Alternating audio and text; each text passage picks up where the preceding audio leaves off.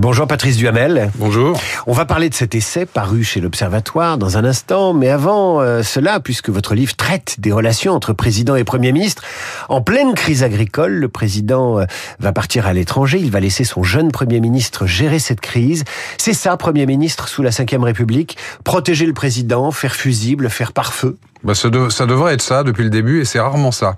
C'est pour ça que c'est une crise qui, de ce point de vue-là, est très intéressante. Voir si le président va laisser euh, son premier ministre gérer la crise. Euh, avec une relative autonomie, bien entendu sur les grands arbitrages, ça remontera euh, jusqu'à l'Élysée et jusqu'au chef de l'État. Et je pense que le président traitera lui-même euh, le volet européen de, de, cette crise, qui est quand même un volet très important. Pour le reste, c'est un vrai test sur ce qu'on peut appeler la séparation entre les paroles et les actes. C'est ce qu'attendent, c'est ce qu'attendent les agriculteurs, et ils l'attendent sur une, une période de quelques jours. C'est ça qui est extraordinairement difficile. Donc c'est un très bon test pour euh, Gabriel Attal. C'est le baptême, baptême du feu compliqué. Baptême du foin. Euh, Patrice Duhamel, euh, vous disiez c'est rarement, euh, c'est rarement ça que le Premier ministre joue systématiquement le, le rôle de fusible. C'est rarement ça parce que le président a envie de s'en mêler, doit s'en mêler, ou parce que le Premier ministre parfois se défausse en laissant le président en risque? Les deux mon général. Euh, en réalité, il y a un article 20 qui est le pivot de la Constitution de la Ve République, qui précise que le Premier ministre conduit et détermine la politique de la nation. Il suffit de lire cet article pour voir qu'il n'a quasiment jamais été appliqué, sauf en période de cohabitation, euh, bien entendu. Euh, le général de Gaulle, il a créé ce qu'on a appelé le domaine réservé, c'est-à-dire lui, il prend en charge la défense, la politique étrangère, les grandes orientations économiques euh, et sociales. Euh, Emmanuel Macron y a rajouté il y a quelques mois l'éducation dans le domaine réservé. Et puis pour le reste, au début de son mandat, il faisait confiance totalement à Georges Pompidou. Un début long, hein, de, de, de 4 ou 5 ans. Et puis depuis, euh, au fur et à mesure, avec souvent une, accélération ou une aggravation de président à président, euh, le chef de l'État se met en première ligne. J'ai eu une conversation un jour avec Emmanuel Macron là-dessus. Je lui dis, mais pourquoi vous êtes toujours euh, sur le devant de la scène? Est-ce qu'il n'y a pas une répartition des rôles qui serait un peu, qui permettrait de donner un, peu de champ au, Premier ministre et qui pourrait vous protéger davantage? Et il m'a dit en substance, mais les Français considèrent que c'est moi qui prends toutes les décisions. Euh, quand il y a une bonne décision, c'est moi. Quand il y a une, mauvaise décision, c'est moi qui suis le coupable. Donc autant tout assumer. Voilà. Alors il y a une espèce de logique de la Ve République depuis le quinquennat, de ce point de vue-là. Euh, mais en même temps, c'est très dangereux euh, politiquement. Et puis, le Premier ministre, autonomie, ça veut dire autorité sur le gouvernement. S'il n'a pas assez d'autonomie dans sa prise de décision, s'il ne peut pas de temps en temps arbitrer, lui, tout seul, sans en référer à ce qu'on appelle le château, l'Élysée, eh bien, c'est compliqué dans la vie quotidienne du gouvernement.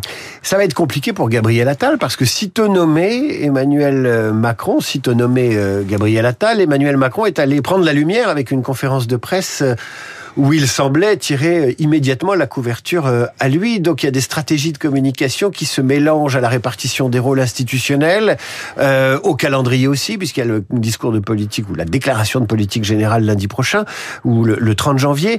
Euh, ça simplifie pas la tâche du, du, Premier ministre et de Gabriel Attal, ou au contraire, ça le protège? Non, de ce point de vue-là, franchement, le début, c'était pas terrible pour euh, l'équilibre entre le, le, les deux têtes de l'exécutif, parce qu'effectivement, vous avez raison, dans la conférence de presse, le président est allé très loin dans les détails.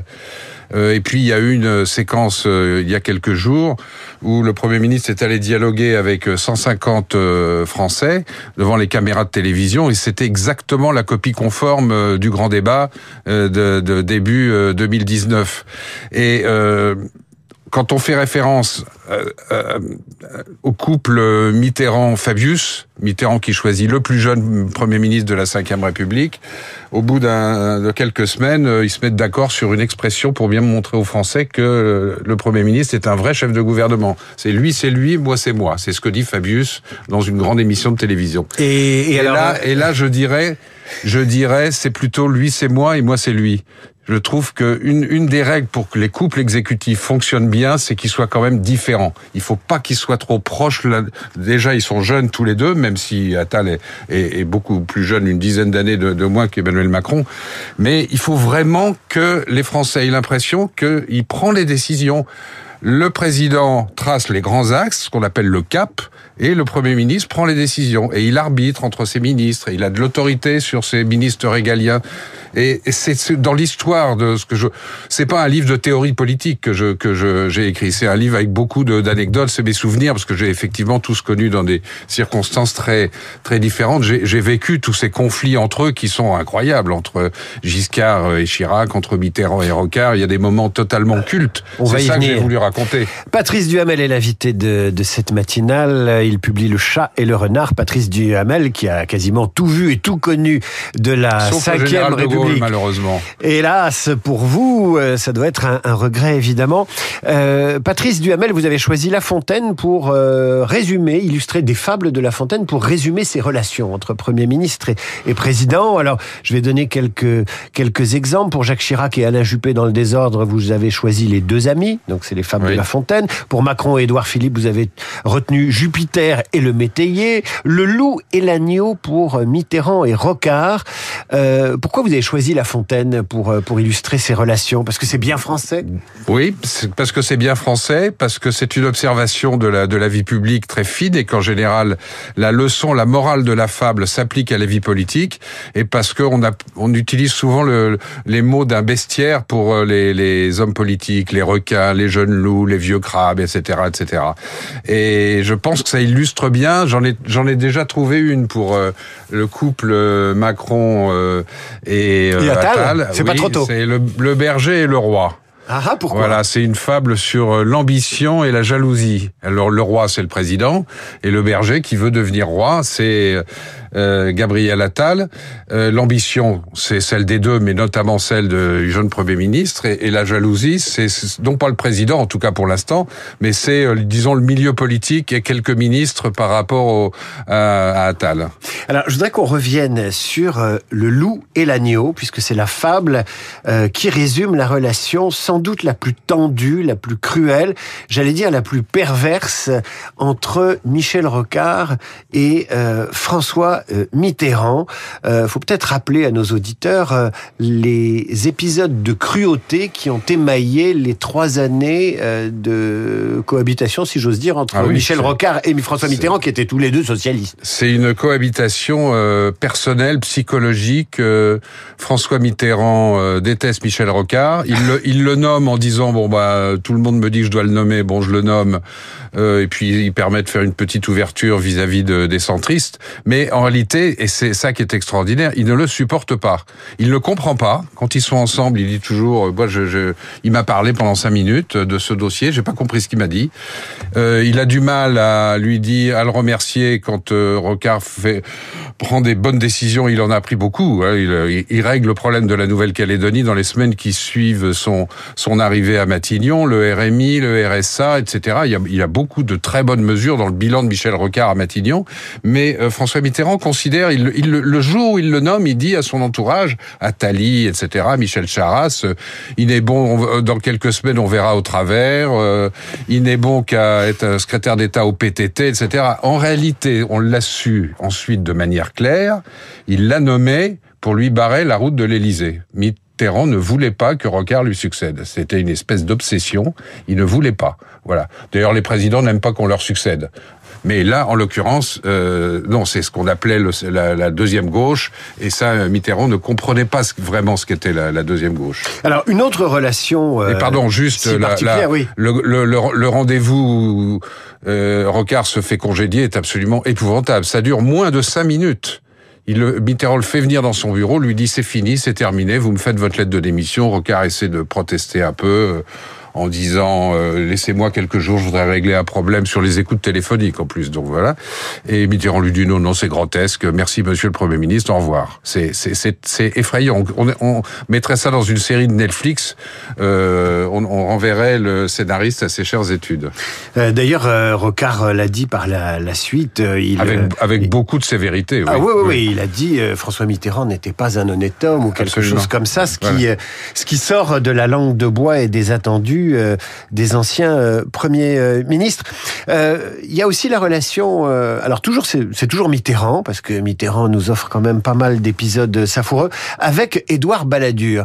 Et là, euh, vous avez choisi une fable bien connue, c'est le corbeau et le renard, dont la morale est tout flatteur vit aux dépens de celui qui l'écoute. Alors on imagine que le corbeau, c'est Édouard Balladur et que le renard, c'est toujours Mitterrand.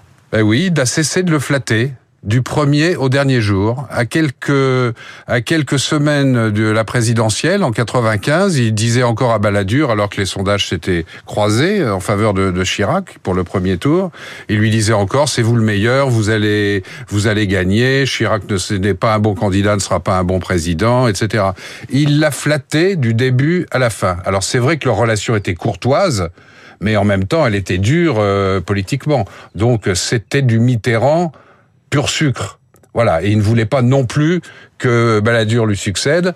Et Chirac, avec lequel il avait eu des relations très très dures dans la première cohabitation, euh, là, il l'a aidé à devenir président de la République. La première cohabitation, il y a une phrase de Mitterrand qui est incroyablement euh, dure et qui est à la fois extrêmement drôle. Il disait quand Chirac vient me voir, il monte l'escalier de l'Élysée avec ses idées, et il redescend avec les miennes. c'est quand même, euh, c'est du, du Mitterrand. Et toujours pur et dur, mais c'est quand même une vacherie incroyable. Euh, Qu'est-ce qui s'est passé entre Madame Borne et Monsieur Macron? Elle a été nommée deuxième femme au poste de Premier ministre. Euh, C'était pourtant bien parti. En plus, Madame Borne avait cette qualité de prendre modérément la lumière, de travailler presque dans l'ombre. Et au final, en décembre, on a parlé de l'exaspération du président de la République. Il y, a, il y avait une relation psychologique euh, très difficile. Euh, Emmanuel Macron, il aime bien euh, plaisanter, manger, boire un verre de vin à midi, euh, deux le soir, etc. et c'est pas avec Elisabeth Borne qu'il pouvait faire ça. Il considérait qu'elle était trop rigide, qu'elle ne riait pas assez. Alors vous me direz, pour le Premier ministre, on n'a pas besoin de rire du, du, matin au soir. Moi, personnellement, j'ai trouvé que c'est qu'elle avait été traitée sévèrement à la fin, parce que c'était une femme très loyale, très estimée par le président lui-même comme très fiable, ce que j'écris dans le dans le livre. Simplement, elle s'est retrouvée dans une situation politique quand même très difficile, une majorité très relative, une succession de, de 49-3, etc. Et puis il y a des points sur lesquels on se souvient sur le rassemblement, comment combattre le rassemblement national, sur l'utilisation du 49-3, etc. Où, où elle était, elle a exprimé des désaccords publics et donc ça posait un problème institutionnel entre les deux. Patrice Duhamel, je termine notre entretien avec un questionnaire. Je vous l'ai envoyé hier pour que vous puissiez euh, euh, réviser. J'ai passé la nuit. Alors, c'est un peu tordu, mais ça donnera euh, envie aux auditeurs de Radio Classique de lire ce livre, Le chat et le renard. La relation la plus ambiguë. De Gaulle-Pompidou. La relation, oui, vous ne pouvez pas développer malheureusement. D'accord, De Gaulle-Pompidou à la Ils liront le bouquin. La relation la plus cruelle la plus cruelle, je crois que c'est Mitterrand-Cresson parce que euh, elle a été maltraitée et qu'il l'a pas vraiment soutenue. La relation la plus confiante avec euh, Chirac, avec Alain Juppé. La relation la plus tumultueuse. Giscard Chirac, évidemment. avec des missions pétaradantes. Et, euh, au bout de quelques jours. La relation la plus sadomasochiste. Bah, Mitterrand-Rocard. La relation la plus affectueuse. Je crois Chirac-Raffarin.